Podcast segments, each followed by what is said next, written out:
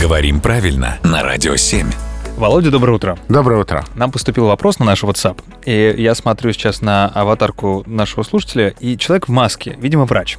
Ну, ты- сейчас это не, вообще не обязательный признак. Да?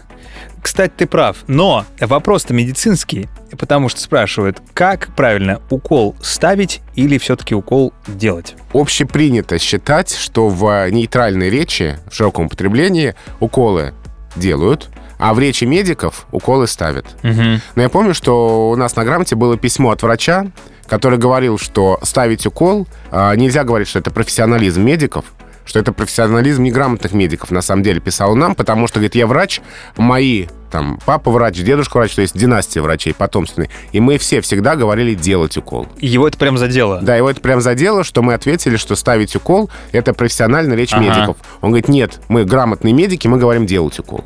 Поэтому я вот с тех пор опасаюсь так безапелляционно это утверждать, но считается, что ставить укол — это профессионализм медиков. Мгм. Хотя не все медики с этим согласны. Не все одобряют. Да, а в литературном языке делать укол. И так, и так, и это в любом случае больно. Вот я что хочу подытожить.